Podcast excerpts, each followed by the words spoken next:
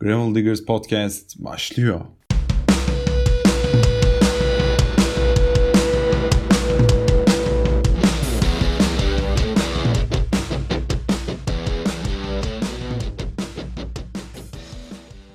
Santin Türkiye'nin katkılarıyla hazırlanan Gravel Diggers Podcast'in 19. bölümüne hoş geldiniz. Her zaman olduğu gibi Arın'la mikrofon başındayız. Bu haftanın konuğu her bisikletçi yakından ilgilendiriyor. PT Akademi'den Gülşah Başandaş. Hoş geldin Gülşah. Merhabalar, hoş bulduk. Nasılsın? İyiyim, teşekkür ederim. Siz nasılsınız? Biz de iyiyiz. Yine karantina, podcastler sıklık arttı. Gelecek dakikalarda, geçen haftalarda değinmediğimiz risk analizinden, işte sürüş öncesinde ve sonrasında yapmamız gerekenler, son olarak da sizden gelen sorularla devam edeceğiz. Ee, bize biraz geçmişinden bahseder misin? Seni tanımayan dinleyicilerimiz için. Tabii bahsedeyim. Ee, spor fizyoterapistiyim. Ee, aslında Ankaralıyım. İstanbul'da 5. yılım. Ee, Hacettepe Fizik Tedavi Rehabilitasyon Bölümü mezunuyum. Ee, yine aynı üniversitede yüksek lisans doktora yaptım. Ee, bu da spor fizyoterapistliği üzerineydi. Ee, şu an Acıbadem Üniversitesi'nde e, öğretim görevlisiyim. Aynı zamanda da PT Akademi'de e, sporcularla çalışmaya devam ediyorum. Geçmiş deneyimlerimde milli takımlarda çalıştım. E, kulüplerde çalıştım. Basketbol, futbol, voleybol gibi branşlarla çalıştım. Birçok farklı branşla. Ve daha çok spor yaralanmaları ve bu yaralanmaların önlenmesi üzerine, performansın artırılması üzerine uzmanlaştım. E, yaralanma olduysa da bunun agresif ve hızlı bir şekilde tedavisi, sporcunun bir an evvel sahaya geri dönüşü gibi e, konularda çalışmaya devam ediyorum. Süper. PT Akademi dedin. Bize biraz PT Akademi kuruluşundan bahsedebilir misin?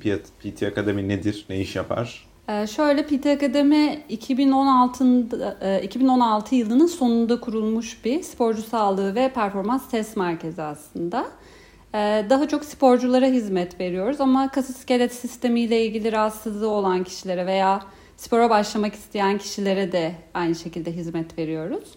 Ee, ama asıl hedefimiz spor veya aktiviteyle ilgili yaralanmaların önlenmesi. Bir de e, sağlıkta bu iyilik hali dediğimiz durumun devamlılığı aslında sağlıklı yaşam için e, bir çalışmalar yapıyoruz diyebilirim. Kişileri testliyoruz, eksikleri belirliyoruz, onları gidermeye çalışıyoruz.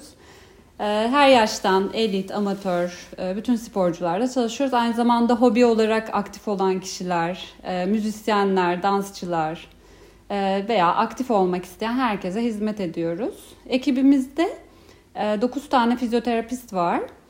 E, genelde bizim mesleğimizi e, çok sorun alıyor. Siz antrenör müsünüz diyorlar. İşte doktor musunuz diyenler oluyor bazen. E, aslında ekipteki herkes spor fizyoterapisti ama bizi hem sağlıkçı hem antrenör gibi düşünebilirsiniz. E, dışarıdan da bizim 8 tane üniversiteyle anlaşmamız var.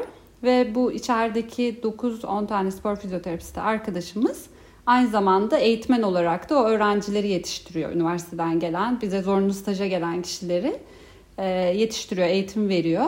E, ve yeni spor fizyoterapistleri yetiştiriyoruz camiaya. E, içeride çalışma şeklimizde daha çok kişiye özgü çalışıyoruz. Bütüncül çalışmalar yapıyoruz. Yani bir eklemde problem varsa bütün eklemi işin içine, bütün vücudu işin içine katmak gibi bütüncül yaklaşıyoruz. Ya da işte psikolojik ve sosyolojik durumları da göz önünde bulunduruyoruz. Sonra teknolojiyi, bilimi kullanıyoruz. Ve tüm ekip biraz fazla detaycıyız.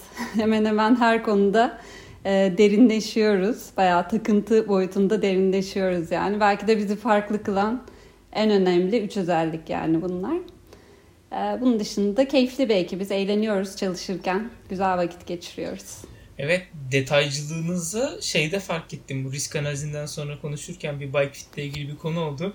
Yani sonun sonunda sonundaki bir iş için biz bunu nasıl yapacağız ya falan diyorsunuz böyle. Hani o kadar detaylı ve ince düşünüyordunuz ki. Aynen. Bazen takıntı haline geliyor gerçekten küçük bir eksiklik. Onu gidermek için hatta böyle problemli vakaları daha çok seviyoruz. Enkaz vaka diyoruz ona kendi aramızda. Böyle enkaz vakalar geldiği zaman ki bize işte ortopedistler özellikle onlar da enkaz vakaları bize yolluyorlar sağ olsunlar.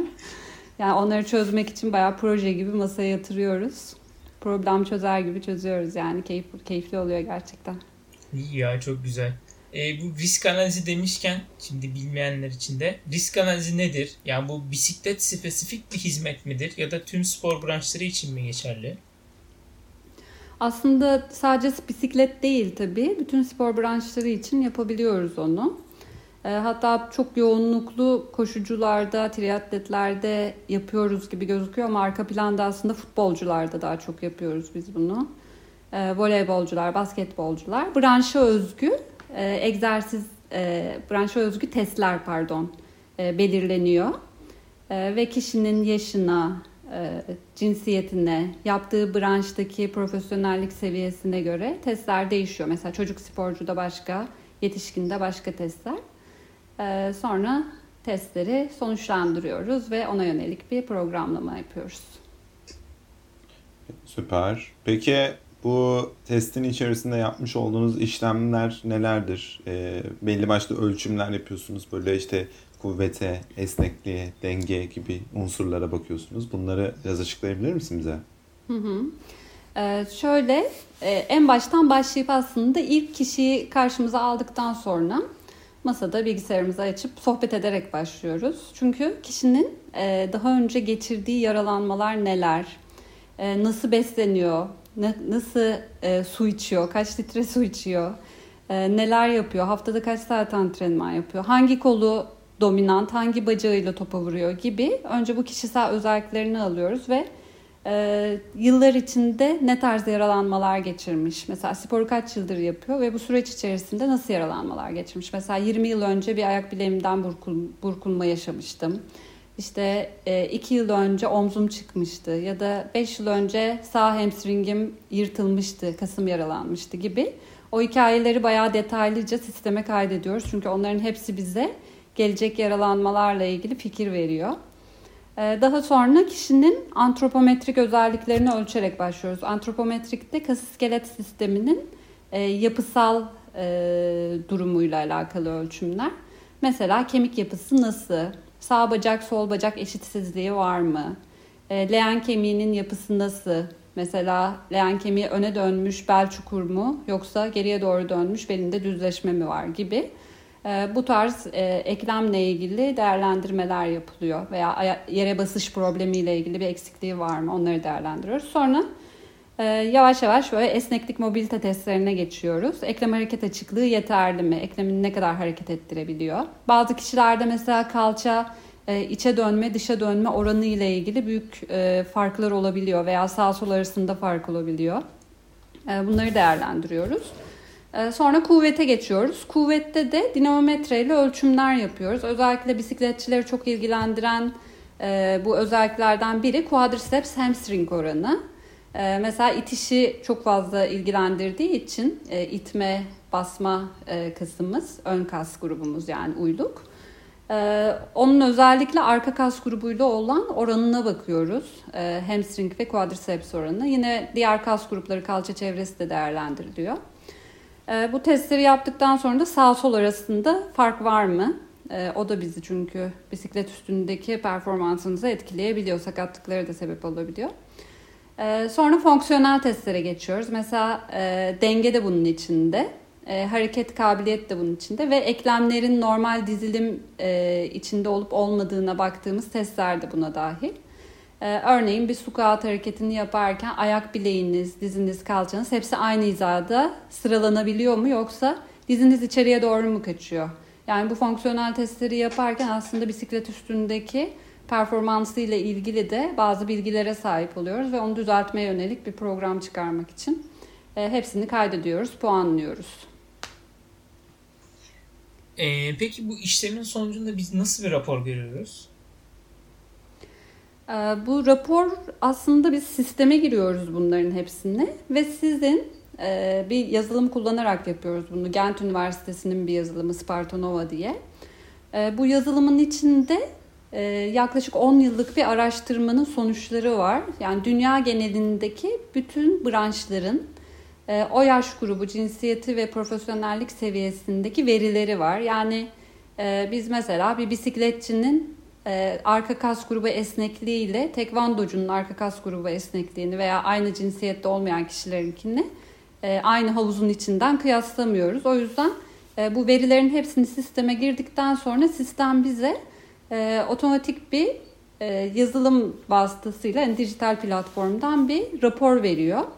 Ve bu bahsettiğimiz dünyadaki normlarla kıyaslanan bir rapor. E, aslında böyle bir yapay zeka gibi düşünebiliriz. E, bize kişinin vücut haritasını gösteriyor. Riskli olan bölgeleri gösteriyor. Onları renklendiriyor. Mesela çok riskli olan yerleri kırmızı renkte gösterirken riski daha düşük olan yerleri ya renksiz ya da yeşil renginde gösteriyor. Ee, ve o arada ilk bakışta aslında vücutta böyle önde arkada hangi bölgelerde ne kadar risk varmış onu görebiliyorsunuz. Mesela benim omzumu daha çok çalışmam lazım. İşte ayak bileğimle ilgili daha çok eksiğim varmış gibi. Onları görebiliyorsunuz. Sonra e, arka sayfalarda, raporun arka sayfalarında bu her bir eklemin ve problemli olduğunu düşündüğümüz bölgelerin e, veya fiziksel uygunluk parametresi dediğimiz işte mesela hamstring kuvveti ya da quadriceps esnekliği gibi bunların hepsiyle ilgili sağ sol ayrıntısına girerek tek tek detay raporlar veriliyor.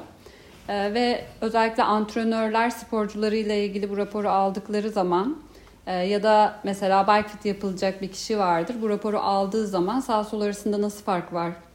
Ön arka kas gruplarıyla ilgili bir asimetri var mı? Ona yönelik böyle çok açık, detaylı bir bilgi sahibi oluyor ve e, program çizilirken de yine yardımcı oluyor hepsine. Ee, peki şeyi soracağım. Biraz genel bir soru olacak ama işte sakatlıkları ve işte riskli bölgeleri görüyoruz dedin. Türkiye ortalamasına baktığınız zaman böyle en çok karşılaştığınız sakatlık ya da riskli bölgeler neler oluyor? Valla Türkiye'de bizim özellikle en çok karşılaştığımız e, diz bölgesi. Ama önce burada önce burada bir de böyle hatadan kaynaklanan diz ağrıları çok olabiliyor. Ee, ama önce burada şeyden bahsetmek lazım. Aslında iki farklı yaralanma şekli var. Biri travmatik, biri overuse yaralanmaları. Travmatik yaralanmalar bisikletçilerde tabii çok sık gördüğümüz bir şey. Yani mesela bisiklet üstünde uzun süre e, bisiklet binen birinde dirsek ağrısı olmazken bisikletten düşen kişilerde dirsek kırılma olasılığı ya da klavikula kırıkları daha çok olabiliyor bu ön köprücük kemiğindeki kırıklar. Ee, biz daha çok overuse yaralanması dediğimiz bu aşırı kullanıma bağlı olan yaralanmalar üzerine çalışıyoruz zaten. Çünkü travmatiklere çok fazla yapabileceğimiz bir şey yok. Onları yapabileceğimiz en güzel şey hızlı bir şekilde tedavi etmek. Ee, ama onları önüne geçemiyoruz, engelleyemiyoruz. Ama overuse yaralanmaların önüne geçebiliyoruz. Çünkü bunlar aşırı kullanıma, yanlış kullanıma ya da fazla yüklenmeye bağlı gelişen ağrılar. Mesela kuvvet eksikliği olabiliyor bu altta yatan sebepler.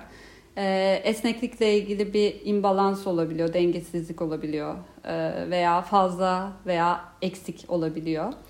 Ee, teknik sıkıntılar olabiliyor bisiklet antrenmanı ile ilgili yaptığı teknik problemler olabiliyor ya da bike fit ile ilgili problemler oluyor. Genellikle de gördüğümüz dizle ilgili yaralanmalar. E, dizle ilgili zaten birçok bisikletçi artık bizim çalıştığımız bisikletçiler bayağı uzmanlaştı.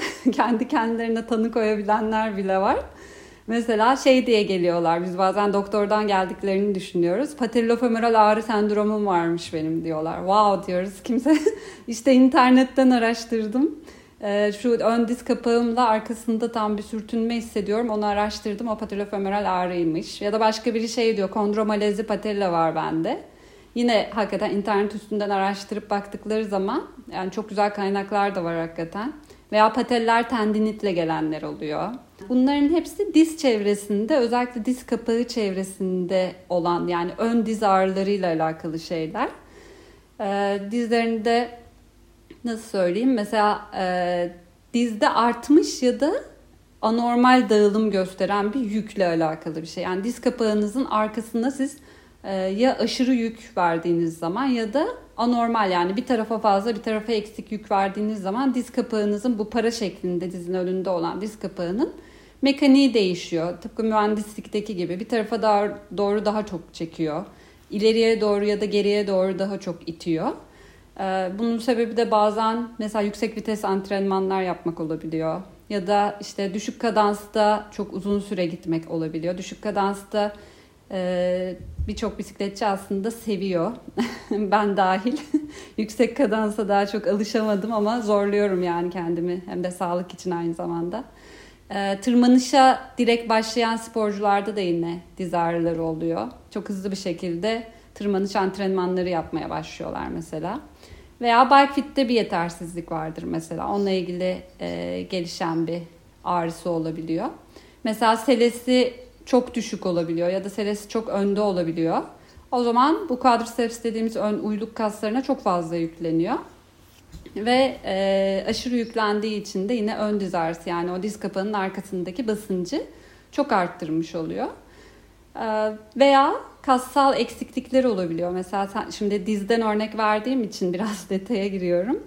E, hı hı. Kalçayla dizin çevresindeki kas gruplarında bir dengesizlik veya eksiklik olabiliyor. Mesela en çok eleştirilen şeylerden biri bisikletçilerde e, bazen bize diz ağrısıyla geliyorlar.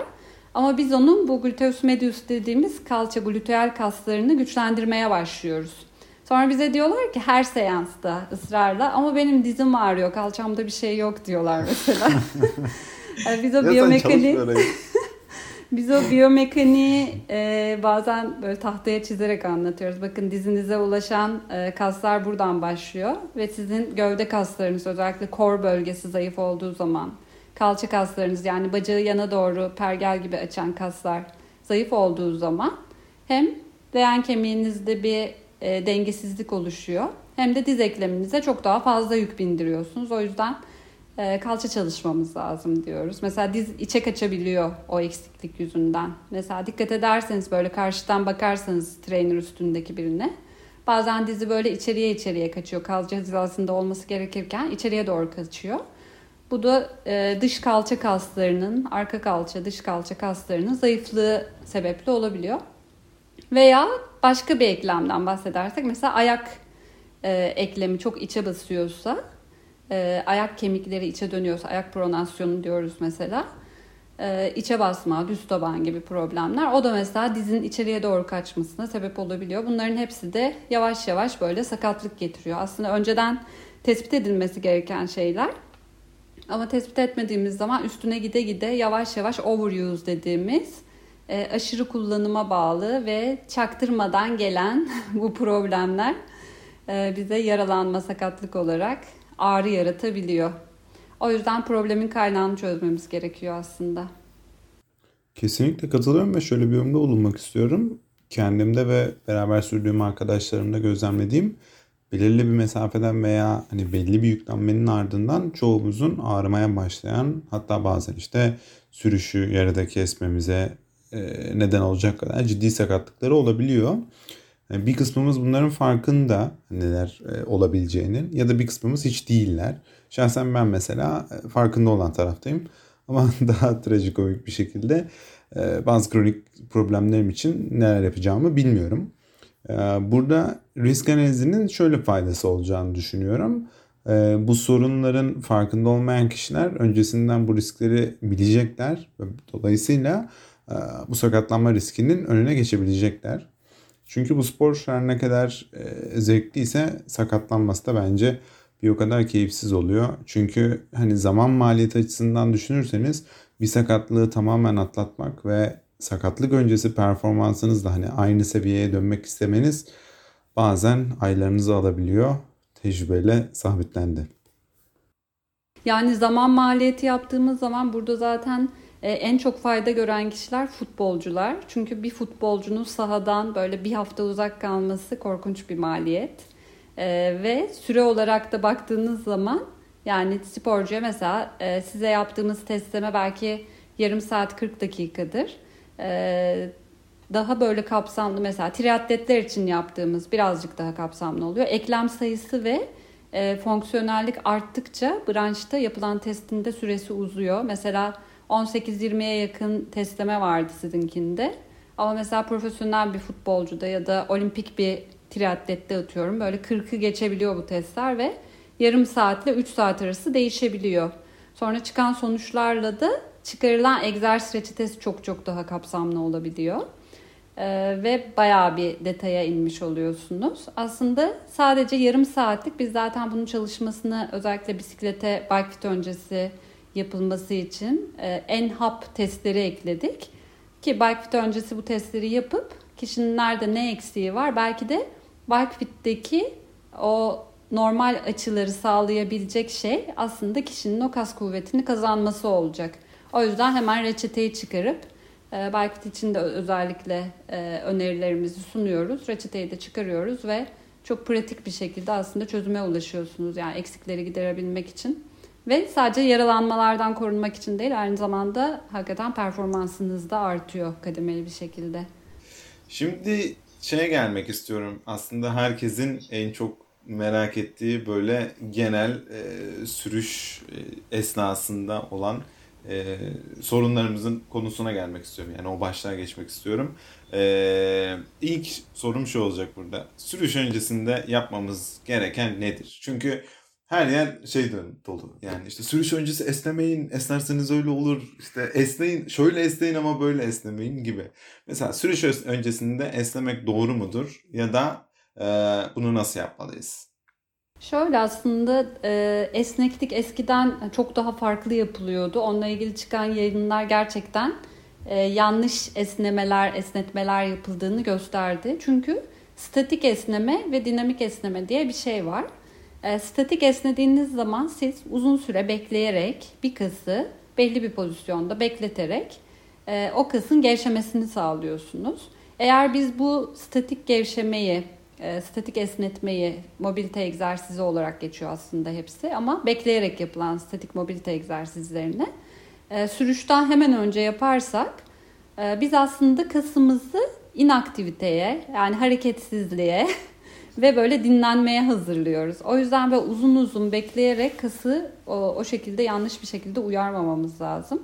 Çünkü uzun süre beklediğiniz zaman siz kasın içindeki bazı iyicikleri uyarmış oluyorsunuz ve kasa tamam dur gevşe uyarısını veriyorsunuz ve yine uzun süre bekleyince e, aslında kasta kasılabilirliğini düşürüyorsunuz. Yani onun e, çünkü belli bir kontrakte olması gerekiyor, kasılması gerekiyor. Hani tonus artışı deriz ya kasın kasılıp şişmesi. Onu sağlayabilmesi için e, aslında kası ısıtmamız lazım ve küçük uyarılar vermemiz lazım kasa. E, o yüzden sürüş öncesi aslında yapabileceğimiz en güzel şey ısınma. Isınmadan kastım da e, aslında bütün vücudun ısısını arttırmak. Vücut ısısını arttırmak için neler yapabiliriz? Mesela ayakta e, kalkıp bisikletin yanındayken bisikletin üstüne hiç çıkmadan squatlar yapabiliriz, lunge'lar yapabiliriz. Vücut ağırlığımızda yapabileceğimiz ve özellikle bacaklara yüklenebileceğimiz hareketler yapabiliriz. Hatta isterseniz direkt şınav bile çekebilirsiniz. Çünkü bu sizin bütün vücudunuzu ısıtan bir hareket. Yani bir core egzersizi. Yani çok basic belli başlı core egzersizlerini sürüş öncesi ısınmak için, pratik olması için yapabilirsiniz. Ama stretching yapmıyor muyuz? Aslında stretching de yapabiliriz. Özellikle problemli bölgeleri olan kişiler mutlaka bu tarz stretchingleri yapmalılar. Mesela aşil tendiniti var bileğinin arkasında ağrı hissediyor. Ya da hamstring'de e, ağrı hissediyor. Mesela patellar tendon dedik ön tarafta problem var. Veya sürekli e, bel kaslarında, arka bel kaslarında kısalması olan kişiler, boyun çevresinde ağrı hissedenler. Bunlar özellikle bu problemli bölgeleri esneterek başlamalılar. O zaman sürüş süreleri ve sürüş kabiliyetleri e, daha doğrusu kalitesi artmış oluyor. E, ama onu nasıl yapacaklar? Kısa kısa yapacaklar. Yani dinamik stretching şeklinde. Aynı zamanda bu zaten ısınma egzersizi yerine de geçiyor. Yani bir hareketi ardışık bir şekilde o eklemin son noktasına kadar götürüp getirme olarak yaparsa eğer dinamik bir şekilde de ısınabilir, esnetebilir hem de eklemlerini korumuş olur. Bisiklete de hazır bir hale getirir. Peki sürüş sırasında bir yerde durduğumuz zaman esnememiz iyi mi olur, kötü mü olur, saçma mı olur? Valla yüklenme olduğu zaman uzunca bir süre sürüş yaptıktan sonra durduğum, durduğumuzu varsayarsak. Ama devam edeceğiz. E, yüklenme Aynen devam edeceğiz. Yine aynı kural geçerli. Static stretching yapmıyoruz ama kısa kısa e, mobilite egzersizleri yapmanın mutlaka faydası oluyor. Burada aslında süre verebilirim. E, 30 saniyenin üstünde bekletmeyelim. Ama kısa kısa 15 saniyelik en fazla bekleyerek yaparsanız e, bundan hakikaten fayda görürsünüz. Hem de kas da tembelleşmemiş ve orada e, aktivitesini yitirmemiş olur. Hala canlı bir şekilde e, aktiviteye hazır bir şekilde devam edebilirsiniz. Peki sürüş bittiyse ne yapacağız? O sürüş bittiyse o zaman static stretching ile yoga seanslarına başlıyoruz. yani aslında sürüş bittikten sonra yine eski bilgi şöyleydi. Sürüş bitti, static stretchingleri yapıyoruz uzun uzun diye. Birçok branşta böyleydi. Ama yine yapılan son çalışmalar gösteriyor ki aktif recovery bizi çok daha çabuk toparlayan ve e, bitirişi daha iyi yapmamızı sağlayan, laktik asiti vücuttan daha çabuk uzaklaştıran doğru bir yöntem. E, aktif recovery dediğimde e, aslında tempoyu düşürmek, e, vücut ısısını yavaş yavaş azaltmak, nabzı düşürerek yapılan bütün aktiviteler aslında aktif recovery. Mesela çok e, hızlı bir sürüşten geldiniz, sprint yaptınız, hop bitirdiniz bir anda. O şekilde bırakmamanız gerekiyor. Yani bitirişi o, o şekilde yaptığınız zaman gerçekten içeride bir e, depo şeklinde e, istenmeyen hücreleri yığmış oluyorsunuz ve onlar orada öylece canlı bir şekilde kalıyorlar. Ve dinlenmeniz ve toparlamanız çok daha geç oluyor. O yüzden aktif recovery ile yavaş bir şekilde toparlanırsak, e, soğursak, vücudumuzu yavaş yavaş soğutursak bu bizim için yapabileceğimiz en güzel şey. Bunu sürüş sonrası da yapabiliriz. Mesela Yarış bitti. Yarış bittikten sonra finish noktasına geldik. Bisikletten inmeyip bir böyle 5-10 dakika daha e, düşük tempoda eğer çevirirseniz hakikaten o çok güzel bir e, stretching egzersizinden çok daha faydalı bir aktivite olur. E, ama aynı zamanda mobilite egzersizleri de yapabilirsiniz. İndikten sonra eklem hareketliliğiyle mesela bacağı kaldırdınız, öne doğru esnediniz, gövdeyi geriye açtınız, kolları, gövdeyi, bacakları, kalfları Hepsini tek tek esnettiniz. İsterseniz artık uzun uzun bekleyerek de yapabilirsiniz. Ya da e, yavaş yavaş ve statik e, uzun süre beklemek yerine dinamik hareketlerle de yapabilirsiniz. Mobilite egzersizleri de gerçekten e, bayağı faydalı oluyor. Bundan Bostancı öncesi son sprint atanlar dikkatli dinlesin. Ama bizim bizim bir kere milli sporumuz yani ortalama düşer. Hani aktif recovery yaparsak hani bizim o Bostancı ışıklarda da basmamız gerekiyor. O zaman Valla grup şey... sürüşü yapılıyorsa ve mobilite yapmak için vakit kalmadıysa ya da kişiye özgü ısınmaları yapacak eğer vakit kalmadıysa yapılabilecek en güzel şey grup sürüşündeki başı çeken arkadaş yavaş başlayacak. Çok ağır ağır başlayacak. Vücut ısındıktan sonra tempo. Daha sonra dönüşte de e, finish noktasına gelmeden yine tempoyu düşürmek lazım aslında. Arıncım şöyle yapıyorsun. Yavaşlamaya başladığın zaman kaydı durdurup bir kayıt da açsın ona cool down diyorsun. Öncesinde de warm up diyorsun pardon, ki ortalama düşmesin.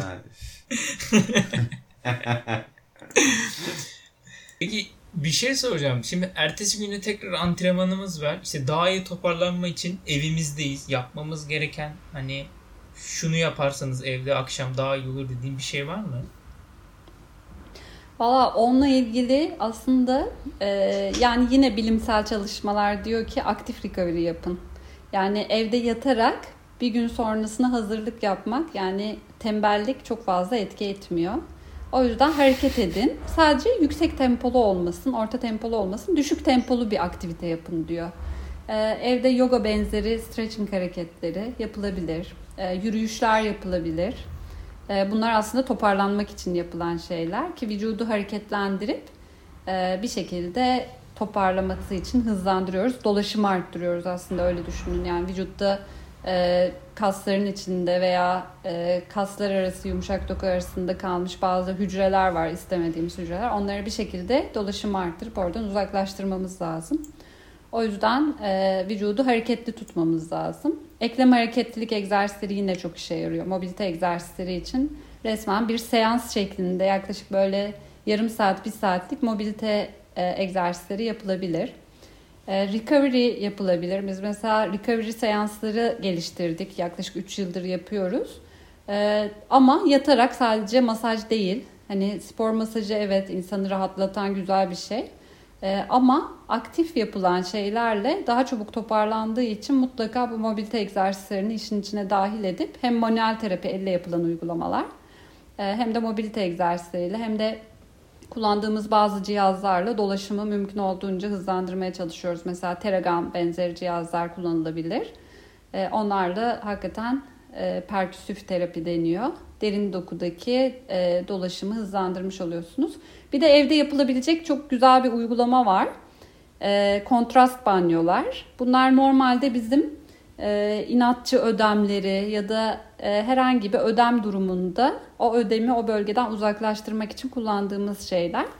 E, bu kontrast banyo şey demek sıcak ve soğuk e, kompres uygulaması veya sıcak so su, sıcak duş, soğuk duş şeklinde e, ardışık yapılan uygulamalar. Bunda da mesela sıcaklık şöyle tercih edilebilir. Hani tabii ki buz gibi buzlu su çok zor onun içinde beklemek.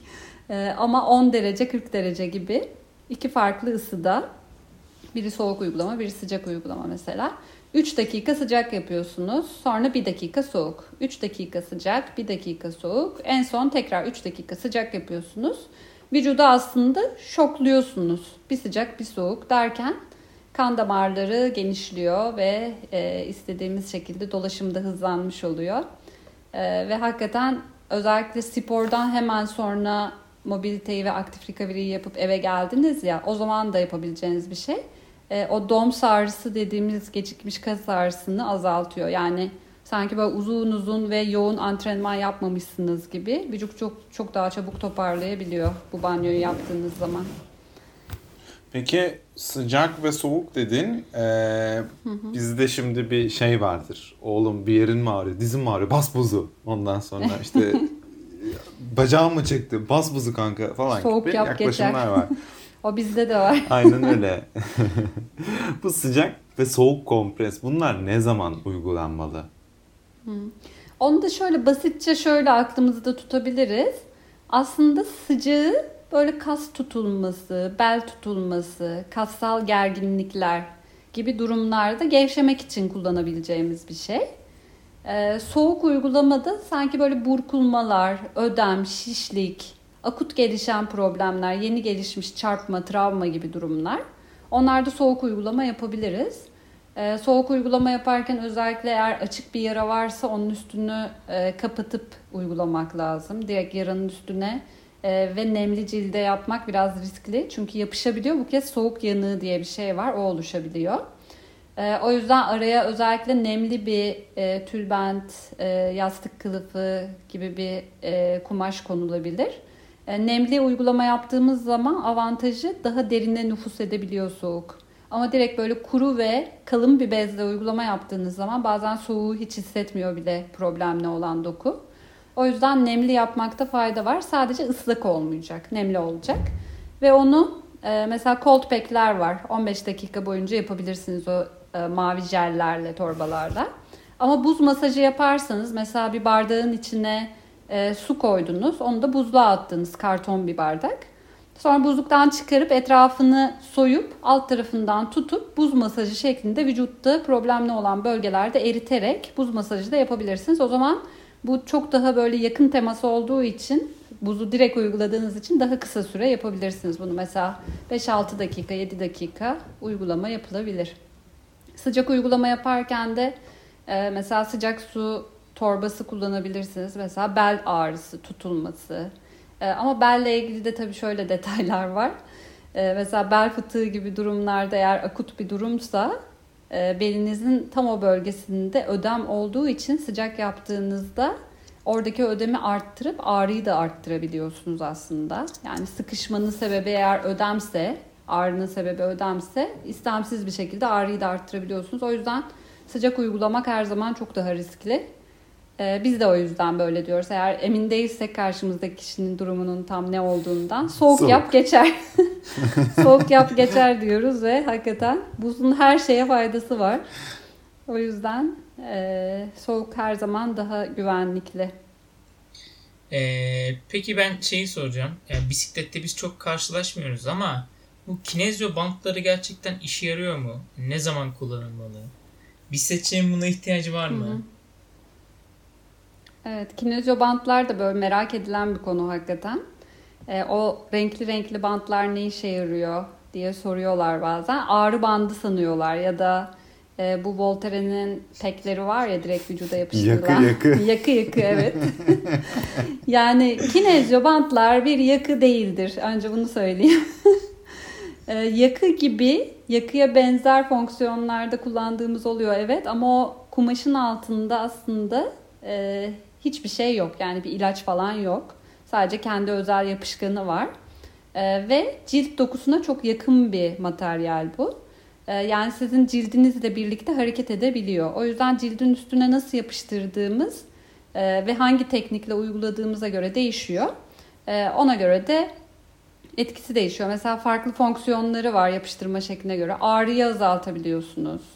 Sonra dolaşımı arttırabiliyorsunuz bazı tekniklerle. Ya da eklem ve yumuşak dokuya yön verip biyomekaniğini düzeltiyorsunuz kişinin. Mesela diz kapağı hafif dışarıya doğru kaymıştır. Siz onu içeriye doğru iterek yapıştırdığınız zaman o mekaniği aslında düzeltmiş oluyorsunuz. Ya da baş parmak kemik çıkıntısı mesela koşarken problem yaratıyordur. Onu içeriye doğru çekip desteklediğiniz zaman ortez amaçlı kullanabiliyoruz. Ee, ve çok enteresan bir fonksiyonu daha var. Biz onun için de çok kullanıyoruz. Ee, vücuda duyusal girdi sağlıyorsunuz. Sanki böyle dokunmak gibi. Özellikle problemli olan bölgeye uyguladığınız zaman e, ona biofeedback deniyor. Beyne giden nöronları etkileyen bir mekanizma. E, nörosensöriyel girdi deniyor. O aslında problemli olan bölgeye uyarı verdiğimizde e, oranın aktivasyonu veya ağrı ile ilgili durumlarda da hakikaten faydası oluyor. Ve kinezyobantlarla ilgili çok fazla bilimsel çalışma var. E, hakikaten bilimsel bir uygulama. Çok çalışma var onunla ilgili. E, ama nasıl uygulandığı önemli. Özellikle bu eğitimi almış kişilerin yapması lazım. E, Rock eğitimlerini organize edeceğiz ama edemiyoruz bu Covid sebebiyle e, online eğitimler yapmayı düşünüyoruz. Hatta bisikletçiler için de yapacağız. Özellikle bisikletçiler çünkü alıp kendi kendilerine uyguluyorlar. Ben o yüzden bisiklette sık görülen problemler ve e, bunların giderilmesine yönelik bir eğitim programı oluşturdum. En azından o e, sık görülen problemlere yönelik bantlamaları gösterirsek gerçekten kendi kendinize yapabilirsiniz hem de doğru bir şekilde yapmış olursunuz. E, onları da en yakın zamanda yapacağız inşallah. Yani bantı aldım çektim değil aslında. Yok tam tersi yönde yaparsanız hatta ağrıyı da arttırabiliyorsunuz. Süpermiş gerçekten. Ee, son olarak da aslında en ciddi konulardan bir tanesine geçmek istiyorum. Son bir senedir savaş verdiğimiz Covid-19 ve bunun sporla olan ilişkisi tabii ki. Ne gibi risklerle karşı karşıyayız ve spora nasıl geri dönmeliyiz Covid geçirdiysek? Evet. Aslında çok fazla tartışma oldu. İlk Covid ortaya çıktığında e, hakikaten ilk fark ettiğimiz şey şu oldu. İyi ki spor yapıyormuşum. İyi ki bisiklete biniyormuşum. İyi ki bağışıklık sistemim yüksekmiş. Mesela egzersizin kıymeti anlaşıldı. E, hatta Instagram'daki bu egzersiz videolarıyla böyle herkese egzersiz yapmaya başladı. İşte trainer satışları patladı. Bir de ekmek e, yapmaya başladı. Bisiklete... ekmekte başladık. Bir yandan kilo alıp bir yandan kalori yakıyoruz. E, ve hakikaten e, bisiklet sürenlerin sayısı da arttı. E, ve o yüzden şöyle söylemler olmaya başladı. Yani bunun üzerine de hep çalışmalar yapılıyor. Bisiklete binmek binmemekten daha sağlıklı çünkü bisiklete binip aşırı yüklenme, işte eğer Covid e, geçiriyorsan mesela kalbine çok fazla yüklenmiş olabilirsin, kalpte iltihap olabilir, farkında değilsindir. Aşırı antrenman yapma gibi şeyler söylendiği için egzersizden korkan kişiler de oldu. O yüzden bunun arasını bulmak lazım. Çünkü egzersiz bizim için hakikaten ilaç gibi. Egzersiz yapmamız gerekiyor. Sadece e, orta kararda yaparsak aşırı yüklenmeden böyle yüzde 90 nabızların üstüne çıkmadan e, antrenman yaparsak bu bizim için hakikaten faydalı. E, peki şey e, Covid geçirdiysek ne yapacağız ama? Burada işler bayağı değişiyor. Hatta e, Covid geçirdiğimizde onunla ilgili şöyle bir tanım yapabiliriz tıpkı bisikletteki gibi. Mesela uzun mesafe Covid mi, kısa mesafe Covid mi? Kısa mesafe Covid şey diyebiliriz. kısa mesafede e, hafif atlatmıştır. Semptomu yoktur ama Covid pozitif çıkmıştır. Hop bitmiştir hemen. E, bunda dönüş süresi, spora geri dönüş süresi çok daha kısa oluyor. E, ama onun da detayından bahsedeyim. E, uzun mesafe bisikletteki gibi uzun mesafe Covid'de de E, eğer kişi semptomatik geçirdiyse, e, hastaneye gitmek zorunda kaldıysa ya da çok ağır geçirdiyse, uzun sürdüyse e, bu kişilerin spora tam dönüşü bazen böyle 6 ay bile sürebiliyor. Çünkü akciğerde ve kalpte bazı hasarlar bırakabiliyor COVID ve hatta hala bununla ilgili çalışmalar devam ediyor. Ama biz en sevimli senaryodan bahsedelim. Mesela çok semptomatik değil. İşte burnu aktı, öksürdü, ee, veya çok bir iki gün ateşi çıktı hemen düştü. Nefes darlığı oldu hemen geçti. Yorgunluk kaldı sadece mesela. 4-5 gün boyunca yorgunlukla mücadele etti. Sonra Covid'i atlattı. Mesela bu kişilerin bile 10 e, gün negatif test sonucuna sahip olması gerekiyor. Bu da şu demek. E, negatif olduğu tespit edildi. Tespit edildikten sonra 10 gün boyunca e, aslında yine e, fiziksel aktivite yapmaması gerekiyor. E, ve 7 gün boyunca da semptomsuz olması gerekiyor. Bu da şu demek az önce bahsettiğim gibi işte ateş, titreme, öksürük, nefes darlığı, yorgunluk, kas ağrısı, baş ağrısı gibi işte boğaz ağrısı, tıkanıklık gibi şeyler hissetmemesi gerekiyor. Sonra 10 gün sonra spora başlıyor ama %60-70 nabızlarla. Onu da şöyle hesaplayabiliriz. Maksimum kalp atım hızı e, en basit formülü verecek olursam 220'den yaşı çıkarıyorsunuz. Kaç yaşındaysanız mesela 20 yaşındaysanız 220'den 20'yi çıkarttık. 200 bizim maksimum nabzımız. Bunun %60'larında %70'lerinde antrenman yapmamız gerekiyor. Bu da bisikletin üstüne çıkıp boş çevirmek gibi bir şey yani. Ee, ve bu ilk 10 gün boyunca da hiç bisiklete binmedik, aktivite yapmadık ya sadece evin içinde yürüyüş yapıyoruz. Mesela 500 metre kadar yürüyebilirsiniz yavaş yavaş. Böyle bir geçiş yapmak gerekiyor. Sonra gün gün yavaş yavaş artan protokoller var. Biz onları da paylaşacağız hatta. E, çünkü çok sorun oluyor. Bayağı bir kitapçık hazırlayıp paylaşalım merkezde istiyoruz. E, her gün yapmamız gereken ve yavaş yavaş arttırmamız gereken aktiviteler var. Bunu en güzel nabız kontrollü yaparız. Onun için de e, bu nabız saatleri çok önemli. İşte %60-70 nabızla başladık. E, iki gün sonra %80 nabza geçiyorsunuz. Yavaş yavaş arttırıyorsunuz derken e, yaklaşık bir iki haftayı geçiyor zaten. 2-3 e, hafta kadar bir süre geçmiş oluyor. Sonra normal aktiviteye başlarsınız. Ama bu süreçte yine bir semptom görürseniz hop hemen geriye dönmemiz gerekiyor. Ve dinlenmemiz gerekiyor. Çok fazla üstüne gitmemeniz lazım. Çünkü e, özellikle e, dayanıklılık sporlarında da görülebilen bir şey. Kalp tutulumu olabiliyor. E, miyokardit gelişebilir. E, ve sonrasında da mesela futbolculardan çok duymuşsunuzdur ani kalp krizi, ani işte e, ölen sporcular. E, onlarda miyokardit e, en önemli sebeplerden biri. Yani hiç farkında olmadan e, kalbimizi zorlayabiliriz. O yüzden içeride ne olduğunu bilmiyoruz özellikle göğüste bir batma, sıkışma gibi problemler hissedersek hemen kendimizi yavaşlatmamız lazım. Acele etmeyelim yani. Wattlar geri gelecek, FTP'ler yükselecek diye kendinizi Aynen. Sonra der gidersiniz valla. Hık diye gideriz o zaman. ya en kötü senaryoyu anlatmak zorunda kalıyoruz çünkü e, aslında ben bunları çok detay detay yazmıştım, anlatmıştım ama e, kötü senaryodan bahsetmediğimiz zaman genelde bana bir şey olmaz düşüncesiyle hızlı hızlı bir şekilde gidiyorlar. Bugün mesela e, kalp damar cerrahlarıyla çalışan biriyle görüştüm. Yani o kadar çok vakadan bahsediyorlar ki mesela Covid sonrası toparlamış, iyileşmiş, normal hayata dönmüş. Ama 3 hafta sonra kalp kriziyle geliyor bir anda. 4-5 hafta sonra bir anda işte kalp iltihabıyla geliyor gibi. Ee, şu an içeride tam ne olduğunu bilmiyoruz içimizde, kalbimizde, akciğerimizde. Yani hiç semptomu olmayıp çok basit atlatan semptomsuz kişilerde bile kalp tutulumu olabiliyor. O yüzden e, hiç bilmediğimiz bir virüs için kendimizi riske atmaya gerek yok. Eğer profesyonel bir spor yapmıyorsak, bu işten para kazanan işte futbolcular, basketbolcular var mecburen sahaya dönmek zorunda kalıyorlar. Onlarda bile çok temkinli dönüyor hani takım fizyoterapistleri, doktorları hakikaten e, temkinli bir şekilde döndürüyorlar. O yüzden biz böyle hadi e, burnumun akıntısı geçti, öksürüğüm geçti hemen bisikletin üstüne çıkıyorum demeyin yani. en son olarak hakikaten Covid'le mücadelede e, dikkatimi çeken şeylerden biri de bir çalışma yapmışlar da ondan bahsetmek istiyorum bisikletçilerle ilgili Belçika'da.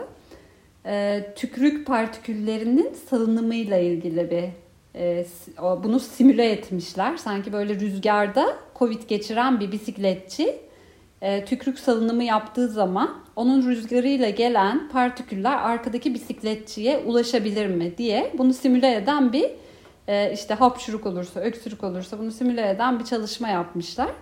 Ve bu akım yönünde takip eden partiküller e, arkadaki kişi kesinlikle maruz kalıyor buna. E, maruz kalmaması için de bir mesafe belirlemişler. Bu da e, yürürken 4-5 metre, koşuyorsa 10 metre, eğer bisiklete biniyorsa 20 metre sosyal mesafe olması gerekiyormuş arkadaşlar.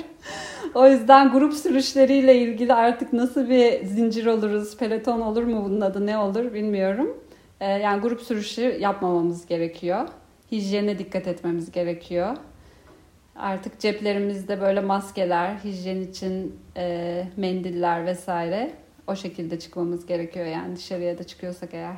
En iyisi gravel gravel ormanda sürmek. Bence de. Gülşah yayına geldiği için çok teşekkür ederiz. Gerçekten bizim için hap gibi çok faydalı bir bölüm oldu. Teşekkür ederim ben de. Santini Türkiye'nin katkıyla hazırlanan Gravel Diggers Podcast'in 19. bölümünün sonuna geldik. Haftaya görüşmek üzere.